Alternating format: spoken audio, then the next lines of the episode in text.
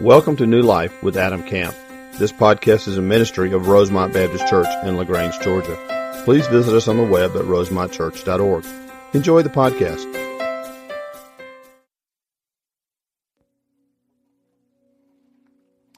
Let me pray for us. Father, we thank you for a time of song and prayer, Lord, and a time just to focus and to think about you and, and your truths. I pray, Father, we would continue our spirit of worship into the time of study, Lord, as we open the text of the truth of the Word of God, Lord. I pray you would speak to us, Lord. Uh, Father, speak beyond my words and my failures and my inabilities, oftentimes, Lord, to say the things that maybe you want to say, Lord, and you speak to the hearts of these people. Father, give me the things you would have me to say for your honor and for your glory, Lord. And then I pray that we would take the truths of this text, apply it to our lives, be transformed more into the image of your Son, Jesus Christ. It's in His name that we pray. Amen. I'm going to invite you this morning to open your Bibles to Hebrews chapter 10. We're going to delve right in this morning. I, I got a lot I want to cover, and there's an awful lot of, as we would say, meat in this text. And so we're going to delve right into Hebrews chapter 10. We're going to be focused on verses 19 through 25, but I'm going to basically kind of catch you up to speed in the first 18 verses. This is the sixth week in our sermon series on worship. We've been talking for the last five weeks about the importance of worshiping the Lord and what worship looks like and how we ought to worship and how we can grow in our walk with Christ and the importance of giving ourselves in a time of worship. And so this morning, we're going to answer a simple question. We've been talking about what worship is, how important worship is, how worship is outside of the church and inside of the church. And this morning, I want to answer this question how can we experience true worship? How can we experience true worship? And so we're going to begin this morning in Hebrews chapter 10. Again, we'll focus on verses 19 through 25, but I'm going to read to you beginning in verse 1 of Hebrews chapter 10. And let me give you just a little bit of background about the book of Hebrews before we delve into this. Hebrews is a, a kind of a complex book theologically. There's an awful lot of doctrine and it's very difficult sometimes to sum up an entire book in a few sentences, but one of the things we see in Hebrews over and over and over and over again is the superiority of Christ. And we see in Hebrews that Christ has become this bridge for us from the Old Testament and the sacrificial system into the new covenant because of his death, burial, and resurrection.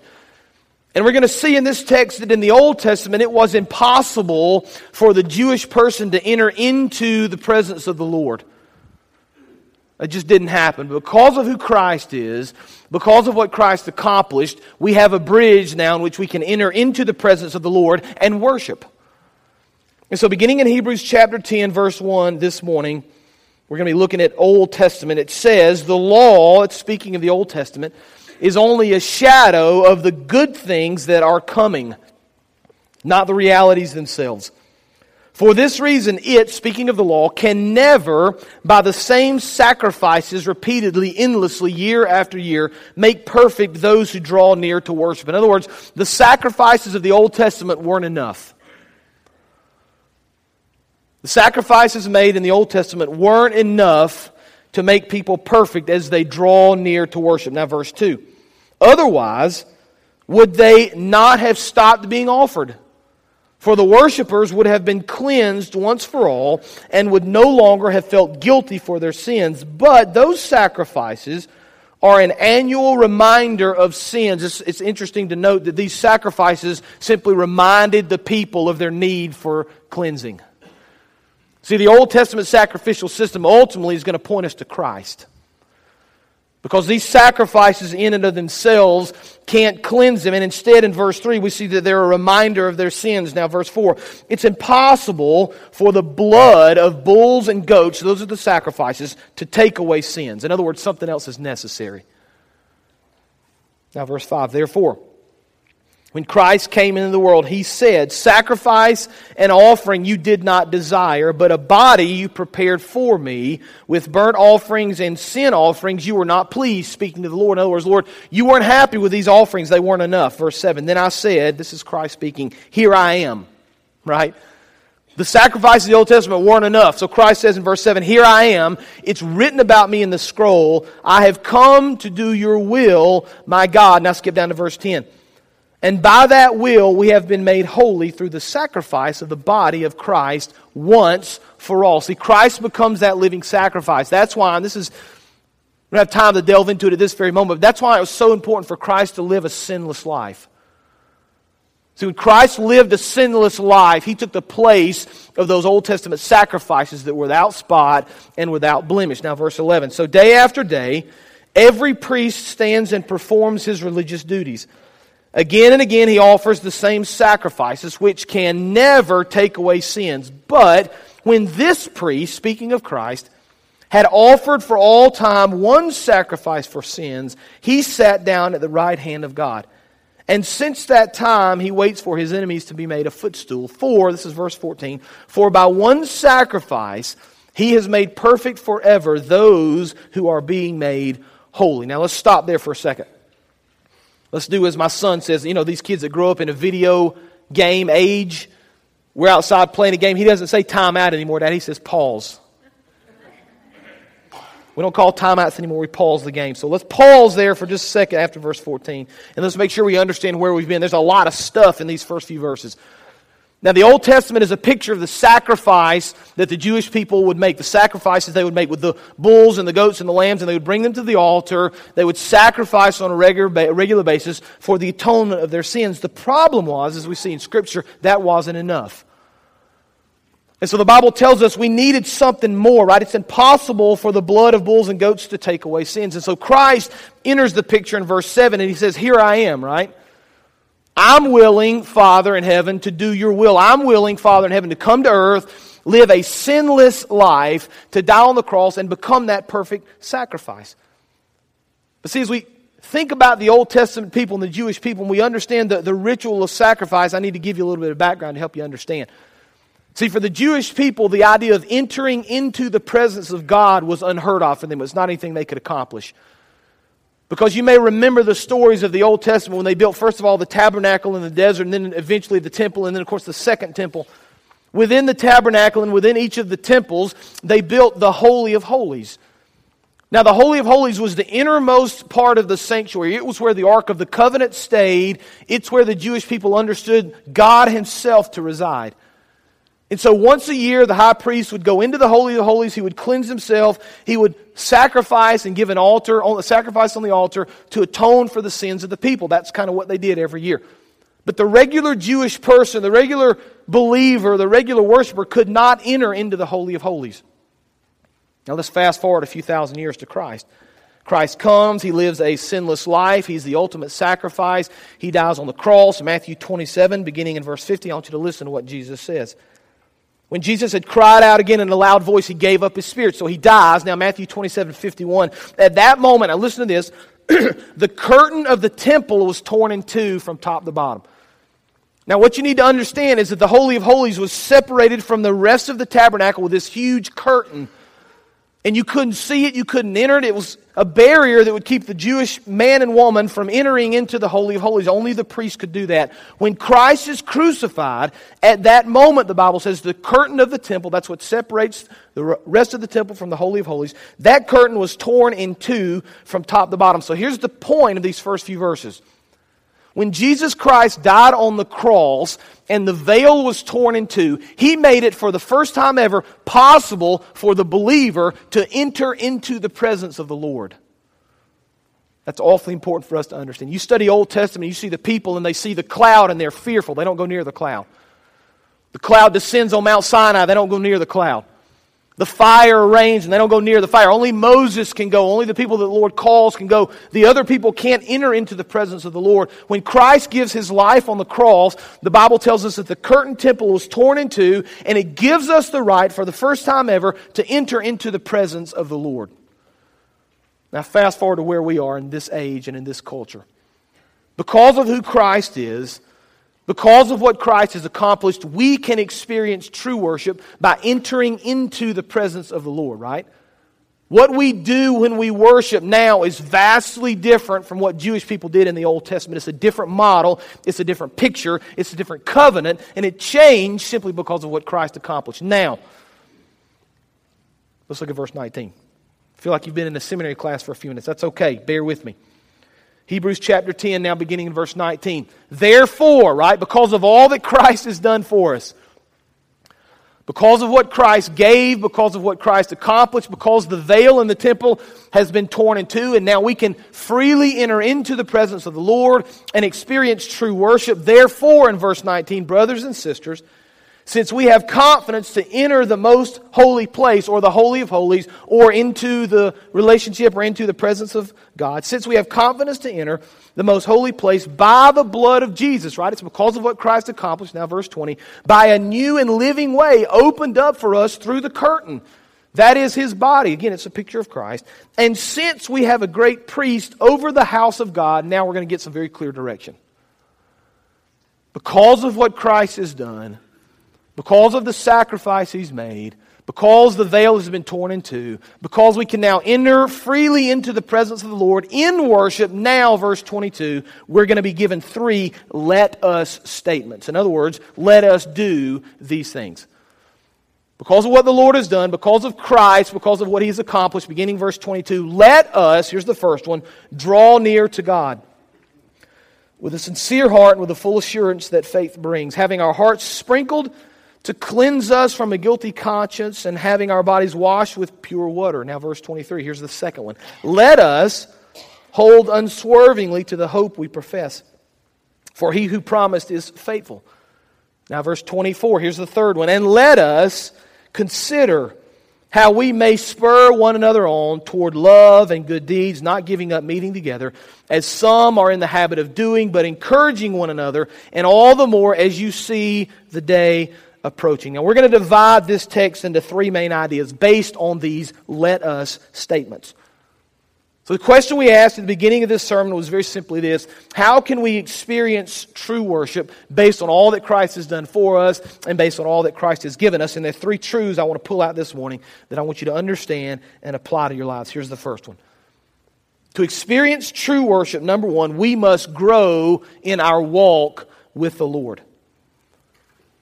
If we're going to experience true worship, we need to grow in our walk with the Lord. In other words, there's this ongoing process in our lives that ought to be taking place if we really expect to be able to worship the Lord in spirit and in truth. If we really expect to be able to experience the Lord in His power and His majesty and His greatness during worship. If we really expect to experience true worship, we ought to be growing on a regular basis in our walk with Christ. Now, as we study the Old Testament, the phrase that's used here in verse 22 is that we should draw near to God. Now, this is a picture of the Old Testament. You may remember, as I said just a few minutes ago, that for the believer in the Old Testament, for the Jewish person, the idea of drawing near to God was an impossibility. And so we look at the context of the Old Testament, we look at the temple, we look at the Holy of Holies, and we recognize that for those people at that time, there was a very physical location in which they could enter. They could literally enter into, if you were the high priest, into the Holy of Holies and be in the presence of God. But we fast forward a few thousand years, there's not a physical place that we go to enter into the presence of the Lord, right? Now, we may have a prayer closet or a place that we've kind of set aside personally that we go to and spend time in prayer, and we may feel like at that moment that the Lord speaks to us, but we understand there's no one place that we go. So we need to begin to understand this idea of drawing near to God. And so I would say to you, as we think through this text in verse 22 in this phrase, draw near to God, I would suggest to you that in our context and our culture, it would mean something a little bit different. Maybe more like we should deepen our walk with the Lord. Or we should try to experience Him on a, on a more profound basis. Or we should try to study more. We should try to spend more time in prayer. We should basically deepen our walk and our faith and our trust and our understanding of the Lord. Now, this phrase, let us draw near to God, is found in several different places in the book of Hebrews. So for example, Hebrews 4:16 says this, let us draw near with confidence to the throne of grace that we may receive mercy and find grace to help in a time of need. Hebrews 7:25 says he is able to save forever those who draw near to God through him since he always lives and makes intercession for them. James chapter 4 verses 7 through 10 say this submit yourselves to God Resist the devil and free, flee from him. Come near to God, and he will come near to you. Wash your hands, you sinners. Purify your hearts, you double minded. Grieve, mourn, and wail. Change your laughter to mourning and your joy to gloom. Humble yourselves before the Lord, and he will lift you up. And so we read all these scripture passages. We've seen this in the text this morning. We've seen it in other instances in Hebrews. We've seen it in other places in the New Testament. We should draw near to God, but we begin to ask ourselves the question if there's not a physical location for us to go to, if there's not a physical area for us to draw near to God, then how are we supposed to draw near to Him? It's interesting if you ask that question kind of across the board to people in different parts of our world, and maybe if you could, people in different parts of history, you'd get awful lot of different answers because people for centuries have been trying to find the Lord, haven't they? And everybody's got a different idea. You can ask one person how they think you should understand the Lord and how you can draw near the Lord and maybe eventually get into heaven, and you get a totally different answer than if you ask somebody different. I'll, I'll never forget when we used to go on faith visits. Some of you guys have done this and been there with us. You walk into a person's house and you, you begin to share Christ with this person. You, you ask them the key faith question, which is simply, how do you understand, or what do you understand it takes for a person to go to heaven, right? What, what does it mean to go to heaven? Explain that to me. You'd be amazed at the number of people that give an answer something like this. They'll say, Well, you know, I, I think if I just do enough good stuff, if I just have enough good deeds, right? I mean, I'm hoping that one day when I get to heaven, the Lord will look down and He'll see that I was kind and compassionate and treated people well. And it's almost, I don't say this, but it's almost like this scale, right? I've got good deeds over here, bad deeds over here, and so I'm weighing this good deed thing full, right? I'm weighing it full. So hopefully when I get there, there's enough good deeds, and the Lord will say, You know, you've done enough good stuff. You've checked off enough boxes. You've been kind enough to people. I'm going to allow you into heaven. That's not what the scripture teaches. There are other people that would say something like this You know, I can, I can find God, I can draw near to God when I go into nature. I can be alone in the wilderness. I can, I can be alone in the desert. I can be alone in certain areas of my backyard or maybe my pasture or some other area. And I can be alone in those areas and I can be with the Lord there. And, and that's probably true. But that's not the way scripturally that we're going to draw near to the Lord. There are other people that say something like this, various different religions. There are all sorts of different paths to God, and kind of the trendy thing to say now is it's not really what you believe, it's that you're sincere in what you believe. Have you heard that? It doesn't really matter what you believe. That's not as important as your level of sincerity. So, as long as you mean what you say, as long as it's true in your heart, then you're one day going to go to heaven. I'll never forget, I had a conversation in college with a young lady who was in one of my classes.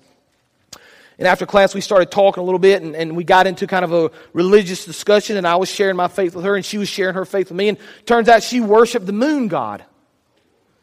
I never, that's what I said. I'd never heard that before. I didn't know exactly what that meant. She proceeded to tell me this long, very interesting story about the moon god and how this was an important deity in her life. We had this very interesting conversation. She kind of ended it like this. She said, You know, I, that's important to me, but I kind of believe really it's not so much what you believe, it's that you just are sincere in your belief, right?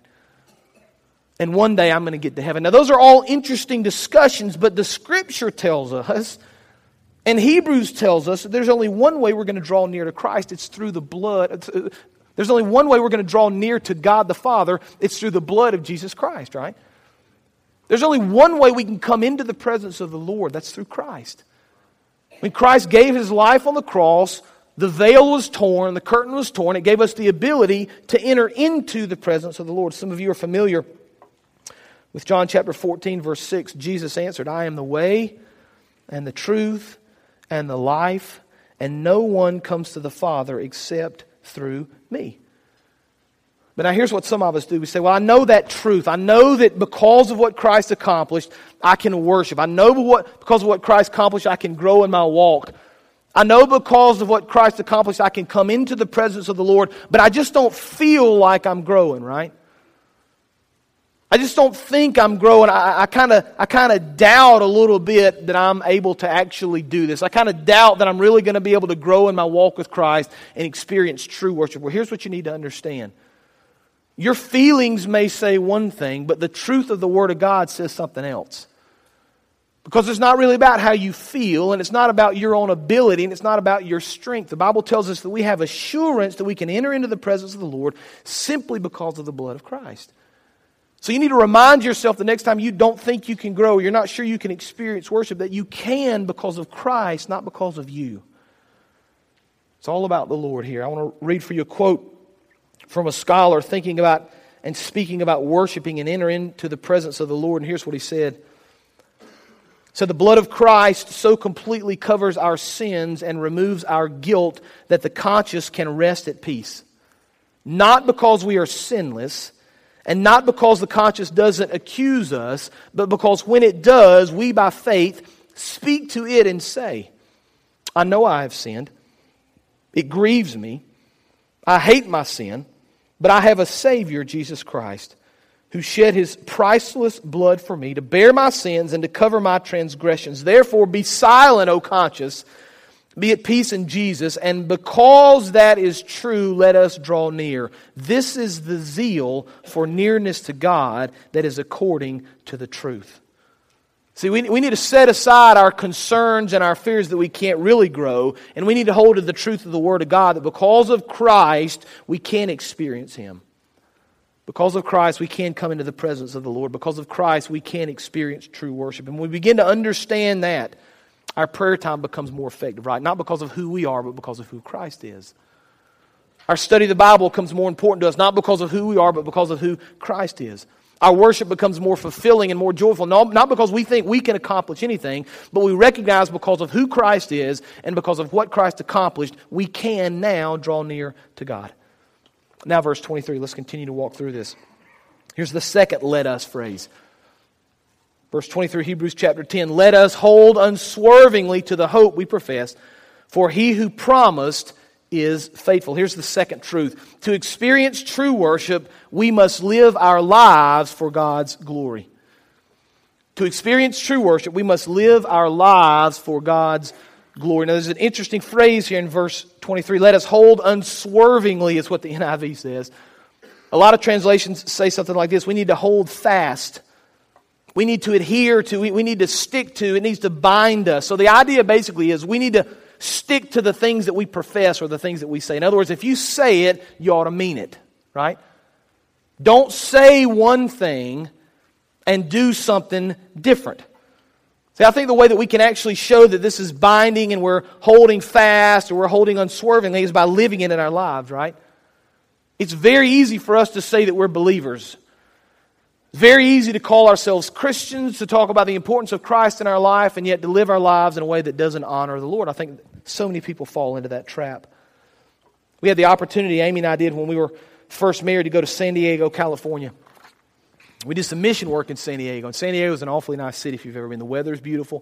But there's a real need for the gospel there as, there as there is in so many other very large cities. And so we partnered with a local church there in San Diego and we did some outreach. We did a lot of door to door evangelism. That's very interesting in California. If you've ever done door to door evangelism in California, you can imagine if you haven't done it, it's, it's a very difficult thing to do. We did some backyard Bible clubs to some of the local kids. We did a couple of VBS times at that local church and another local church. We had a really neat mission experience there, but while we were there, we had a little time towards the end to do a little sightseeing. And so we were taken with our team to Tijuana, Mexico. Anybody ever been to Tijuana, Mexico in here? A couple of you, a few of you. Tijuana is a different place if you've never been. Okay, it is in a different country, of course, we understand that, but it's just a different sort of a world down there. It's a very touristy area where we were, and so we were walking through, and the phrase at that moment, I don't know what it is now, but every time you walk by a vendor, their phrase to you was in English, cheaper than Kmart. That's what they told us. Cheaper than Kmart, cheaper than Kmart. Well, Kmart is gone now, at least for the most part. I'm not sure what they say anymore. But we walked along these little street corners and walked in these little places and bought little trinkets and souvenirs. But it seemed like on every street corner, there was this photo op and he usually went something like this. There were these three guys standing there with their kind of their, their, their I guess, traditional Mexican attire on, the sombreros, and they're standing there, and right next to them is a zebra. And the point of this is you could come get your picture taken with the zebra. And so the zebra was always hooked up to like this little cart, you know, almost like a wagon, and they had the little hats. You could put on the hats if you wanted to. So you and your group hop up in this cart, and they, they take your picture with the zebra, right? Very interesting little photo op. The, the funny thing about the whole deal is it's not really a zebra. It's a donkey that they had painted with stripes. Now, I'm not a farmer, but it didn't take me real long to recognize I don't think that's a zebra. In fact, it looks an awful lot like a donkey to me, right? I mean, it's got the big ears, and it's just a donkey, and they've just simply painted it. When you get close, you begin to notice some of the stripes are a little faded, right? They're not quite as straight as some of the other stripes. And we saw it and we laughed, and that was a funny, it was more funny to us actually that it wasn't really a zebra. So we got up and we took our picture and we brought it home. It was a funny thing to show people. But I, I think about that example here because I wonder how many believers are painted up to look like one thing when in reality they're really not that. I wonder how many of us come to church and we kind of put on the church paint, whatever that looks like for us, the Christianity paint, and we act a certain way. We want people to think that we're a follower of Christ. We want to let people think that we're deep in our faith and we're a strong believer, and yet we're living our lives in a way that doesn't honor Christ. I wonder how many of us kind of, kind of put on the airs, so to speak, and we say all the right things, and we may attend the right meetings, and we may know the right people and make the right comments, but we know in our hearts that we're not really living for the Lord. I wonder how many of us claim to be one thing, and yet we do something entirely different. This scripture tells us we need to hold unswervingly to the hope we profess. In other words, if you're going to profess it, you need to hold to it. If you want to experience true worship, you need to say the right things, but you need to do the right things. Don't say one thing and do another and then wonder why your worship is flat and not joyous. Don't say one thing and then do another and wonder why you don't experience this peace that you want to experience in the Lord. Don't say one thing and do another and then wonder why you just don't sense this growth or you don't sense this presence from the Lord in your life. The text teaches us very clearly you need to say the right things but you need to hold to those things that you profess. I had an opportunity this week, I was doing some research for this sermon, and I was just thinking about the needs of the world and the needs of people in darkness and in oppression. And, and I, I went to a website that I frequent. It's called persecution.com. If you've never been, you ought to go. It's put on by Voice of the Martyrs. And Voice of the Martyrs is basically a group that kind of chronicles and keeps tabs on believers all over the world that are being persecuted on all sorts of levels. And I read this article, and I, I want to read you just a portion of it to kind of remind you of where we are in the world. This is from persecution.com. It says a member of Afghanistan's parliament, now this is an official in the government in the country of Afghanistan, has suggested that anyone who converts from Islam to Christianity should be executed in order to stop the rapid growth of Christianity among Afghans. The declaration is the latest in a series of anti Christian statements by the Afghan public officials. An Afghan news service quoted Mr. Hanafi, who's the man that made this, as saying numerous Afghans have become Christians in India. This is an offense to Islamic laws, and according to the Quran, they need to be executed. An Afghan pastor in India said the number of Christian converts in Afghanistan began to grow as the United States presence increased after the fall of the Taliban in late 2001. As the region stabilized, Christian converts from Islam began fleeing Afghanistan in 2005, fearful of a Muslim ruled government and society. And in May of 2009, after a Kabul based TV station aired video showing the faces of converts at a secret Afghan church, about 100 Christian converts fled India. In 2010, a member of the parliament called for the execution of Christians. The Afghans who appear in this video should be publicly executed, he said. The House should order the Attorney General and the National Directorate of Security to arrest these Afghans and to execute them. Now, I read this, folks, and it feels like I'm watching a movie. It feels like I'm reading a fictional book, doesn't it? It doesn't seem like the real world, but here's what we need to understand. This is very real in the world that we live in. There are believers right now at this very second being persecuted for their beliefs. There are people in remote parts of our world right now that are being murdered simply because they are believers. And I think we're awfully naive if we think that persecution is always going to stay away from us. Because in the history of Christianity, the idea of living free without persecution as a believer is unheard of. You need to understand that. It's unheard of in our world today, even. And, so, as we take a look at what's really going on and even the struggles in America and how it seems like Christianity is becoming under more and more persecution here in our country and even in our midst in our culture, we need to understand something. What the world does not need now are believers that claim to follow Jesus Christ and don't live for his glory. That's not what the world needs. These people dying in the darkness, these people that have never heard the name Jesus Christ, these people that are being persecuted because of their beliefs, they don't need phony Christians. And they don't need a weak Western church that's not willing to support them, do they? And yet I read this text and it says, you know, hold on to what you profess. In other words, do what you say. And I look at so many believers in our world and I think Christianity for them is just a box. It's something they do that makes them feel good about themselves on Sunday morning. The rest of the week, they live the way they want to live. But the problem with that is it's not the truth of the Scripture. It's not what Christ teaches. It's not what's going to ultimately bring you joy and hope and peace. Because this Scripture says we need to hold on to the hope that we profess. That hope is in Christ, isn't it? Because we can read these accounts all we want and we can uh, be upset about them and we can cry about them, we can pray about them. We know in our own power we have nothing we can do there, right? Their only hope is in Christ. These millions of people in the world that have never heard the name of Jesus Christ, we're just one church. We're one person. We can go and do as much as we can. But we know the big picture for us, there's nothing we can do, but there's hope in Christ in there. Now, and I bring this a little closer to home. You may say, I've got this situation at work, and I just don't think there's anything I can do. There's nothing that can be fixed, but you need to understand there's hope in Christ. For those that are sitting in this room right now and hear my voice, whose marriage is struggling, whose marriage is on the rocks, you may not have the power to fix it, but there's hope in Christ. For those people that have children or grandchildren that have gone astray and they struggle and they pray for that child, they pray for that grandchild, you don't have any power of your own to fix it, but there's hope in Christ. See, we need to understand this hope and we need to live our lives in such a way that God receives glory. When we do that, we're going to experience Him in a profound way. We're going to truly worship Him. Now, let's continue. We need to finish on up this morning. Verse 24 and 25. And let us, here's the third and let us phrase.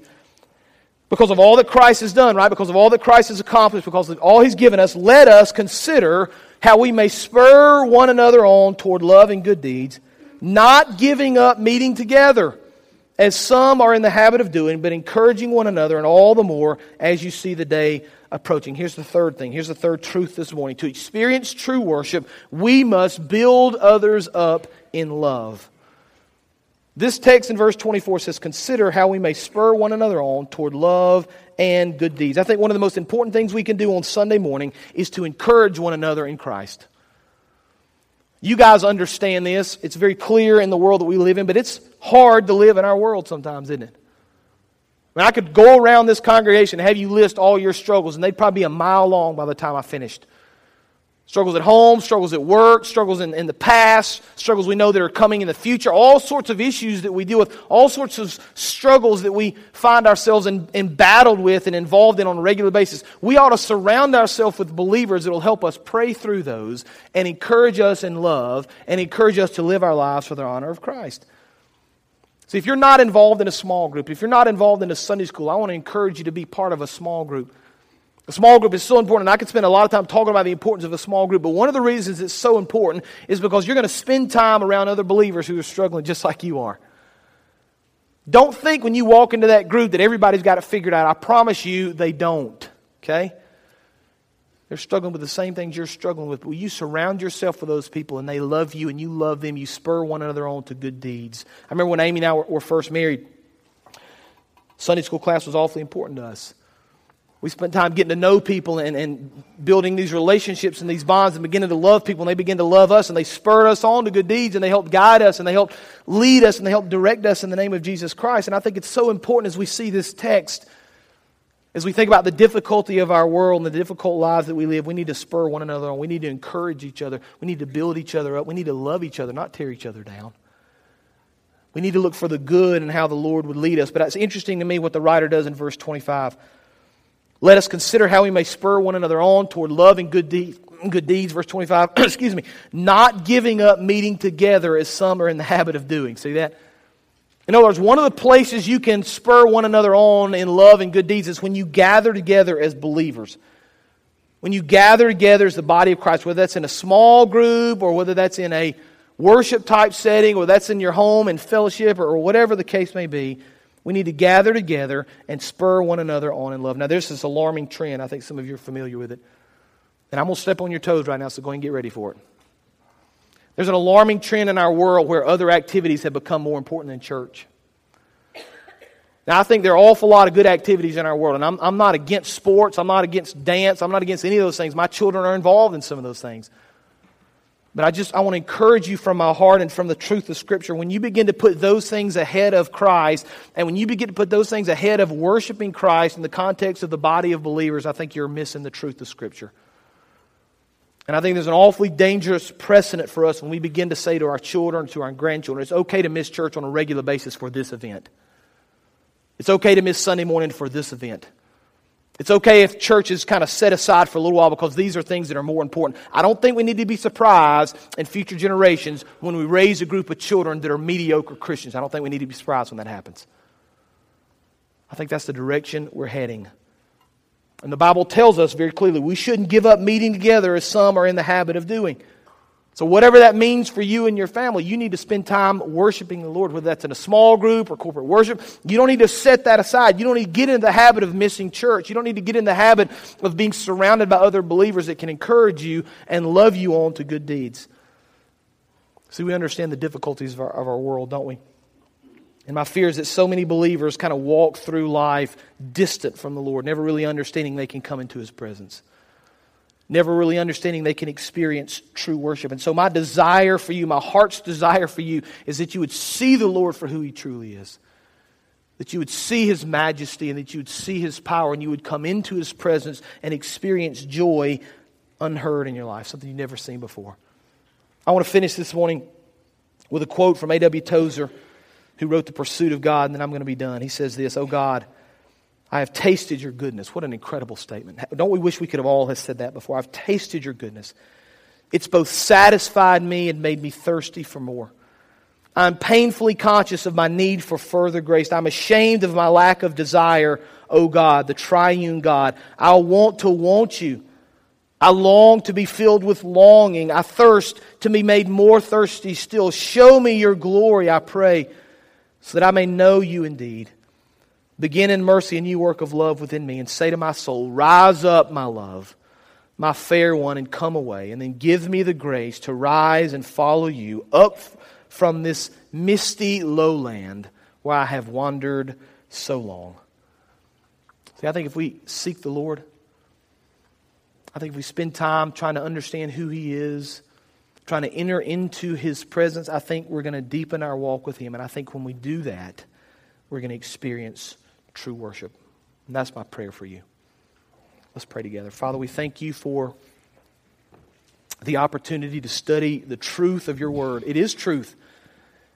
And it may hurt our feelings, Lord. It may convict us. It may cause us to notice things about our lives that don't make us happy, Father. But help us to see it as truth. Help us to set aside our emotions. Father, based on the truth of Scripture, it's not really about what we feel always, although emotions are important, Lord. We know that you've given them to us and we should use them. But when our emotions are in conflict with the truth of the Word of God, Father, help us to set our emotions aside and focus on you. So, Lord, you give us the ability to worship you. You give us the ability, Father, to, to live our lives to bring you honor and glory, Father. You give us the, uh, the ability to come into your presence with assurance and with confidence, knowing, Lord, what Christ accomplished for us. Lord, you give us the ability to spur one another on in love to not put aside the importance of worship, Lord, not put aside the importance of spending time together with other believers. And then, Father, you use us in a mighty and profound way for your honor and for your glory. It's in Jesus' name that we pray. Amen. You can stand. We're going to give you the opportunity for the next couple of minutes. If you want to come and pray at the altar, you can do that. If you want to repent of your sins and accept Christ, if you want to join this church, this is your time now as we sing together. Thank you for joining today's sermon. We would love to hear how today's message blessed you. Use the contact us link on our website at rosemontchurch.org. God bless.